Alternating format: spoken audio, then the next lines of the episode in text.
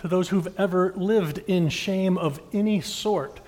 Certainly for Peter, it was self induced shame, but there's shame of another sort. It's, it's shame from things done unto you, no fault of your own, and you feel the shame heavy and weighted.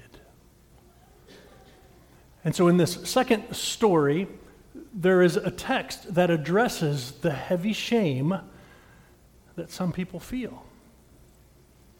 But before I get to it, we need to acknowledge that, unfortunately, the church has been one of the greatest sources of shame in human history. Many of us have learned that, that the church is the place to pretend like everything is good. Many of us come to church and we lie regularly when somebody says, How you doing? And you lie like a dog and you say, I'm fine. Because if we were to admit that life is really stinky today, we would be ashamed that all the other people in church who have all their acts together would judge us. I'm wondering if anybody's ever said, Boy, if church, if the church people only knew this about me, if they only knew this about my family, I can't say a word. Shame. Shame is a deadly sledgehammer that beats us up regularly. I'm here to tell you that Jesus died on the cross to kill shame. After they had eaten, Jesus asked Simon Peter, Simon, son of John, do you love me more than these? Simon answered, Yes, Lord, you know that I love you. Jesus replied, Then feed my lambs. Another time, Jesus asked him, Simon, son of John, do you do you love me more than these? Yes, Lord, Simon Peter answered. You know that I love you. Jesus said, Take care of my sheep. A third time, Jesus asked Simon Peter, Simon, do you love me? No. Peter was hurt that Jesus asked him a third time, Do you love me? He replied, Yes, Lord, you know all things. You know that I love you. Then feed my sheep. Three questions, three denials, three denials, one major source of shame. Three questions, a bit awkward, Jesus. We don't usually go there, do we? I mean, how many of you have looked your friend in the eye when you know they're going through that thing and pretended like you knew nothing? That's not how Jesus rolled. The Bible tells us that Jesus looked Peter right in the eye after he de- denied him the third time. Jesus knew. And Jesus knew that Peter had gone out and wept bitterly and that Peter was just kind of hoping life would move on and that he wouldn't have to deal with it. But the thing is, if you don't deal with your shame and your shortcomings, they will deal with you. I'm going to say that again. If you don't deal with your shame and your shortcomings, they will deal with you. And so Peter experienced Jesus like a young man in 1986 experienced the orthopedic surgeon. Peter had to have been embarrassed. Why is he asking me this? Stop it. And the third time, the Bible actually tells us Peter was hurt because Jesus asked him a third time. And I'm wondering if Jesus, Jesus knew what my doctor would know thousands of years later that, that healing only comes after we palpate the painful place. I was having lunch with a young friend yesterday, and life for him just isn't good. And he told me, I've been in a, a funk for over a year. And as we dug deeper, like, what's going on in your life? We discovered that about five years before, there was a life changing event in his family's life where something terrible happened.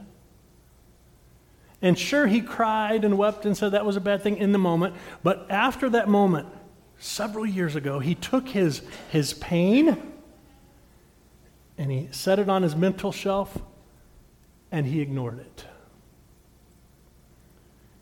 And you know, you can ignore your pain for a little bit. You can ignore your shame for a little bit. But if you don't deal with it, it's going to deal with you. In fact, psychologists tell us that most, if not all, addictions stem from some undealt with pain.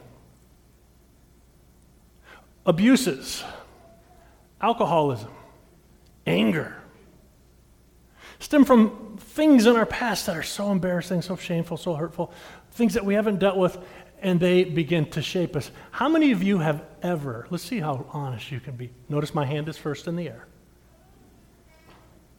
Have surprised yourself with how angry you got all of a sudden? Okay, good. We got about 12 honest people and some liars in the room. Have you ever surprised yourself while you're watching that movie and all of a sudden you're bawling and you're saying, Why am I crying at this?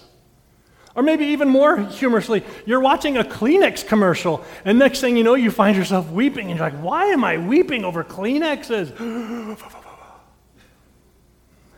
it's because things in the past that are shameful and hurtful, if we don't deal with them, they'll deal with us. And so Jesus did a very painful thing for Peter.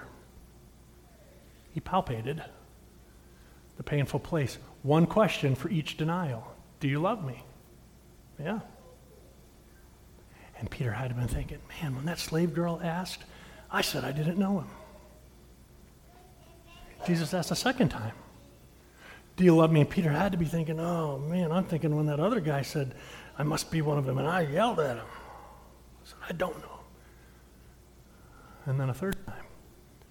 Jesus asked, and that's when Peter lost it because he remembered that third time when he got adamant, yelled at the guy, and said, I don't know him. And then the rooster crowed. Three questions for three denials, and in palpating the painful place, Peter found himself enabled and empowered to change planet Earth. Peter is one of the greatest missionaries and preachers the world has ever known. Peter had purpose and significance beyond his wildest dreams. Here we are 2,000 years later uh, talking about Peter and how God used him to bring joy and peace in the kingdom of God to a world that needs Jesus. Did not happen until after Jesus palpated the painful place. This isn't even a bold statement. I'm going to make it. I'm looking at some hurt people right now. Now, you've heard me say before if you got a pulse, do you know what I say? You got issues, right? Everybody's got issues.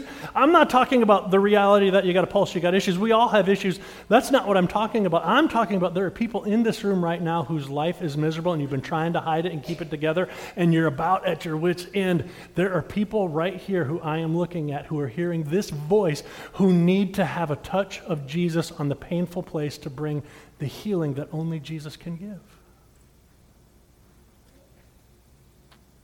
Well, the good news of our our story of a man who denied the Savior three times is the truth that he encountered, the truth that Jesus forgives, lifts up, sets free, and removes shame. The truth for Peter is still a truth for you and me today.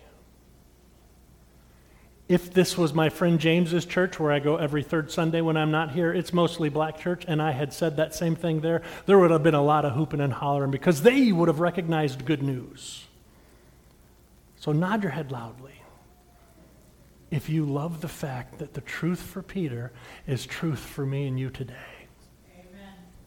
Yeah. Man, some of you nodded your head four times. Look at you. You're in danger of being becoming charismatic. Friends, it's good news. the Lord wants to palpate the painful places in your life so that you can find freedom and purpose like you've never had before. Repeat after me. Palpate. The painful, the painful. Place. place. I want to pray. Lord, I ask right now that you would move in this room in the presence of your Spirit, and by your Spirit begin palpating the painful places of these people, Lord. Lord, you know their source of pain, their source of shame, even more so than they do.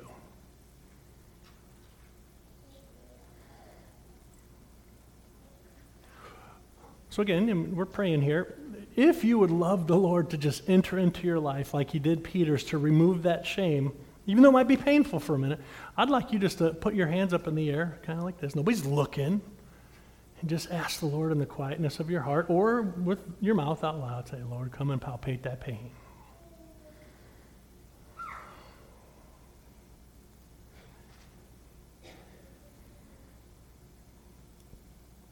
Lord, you have freedom for us so that we can be a source of freedom for others.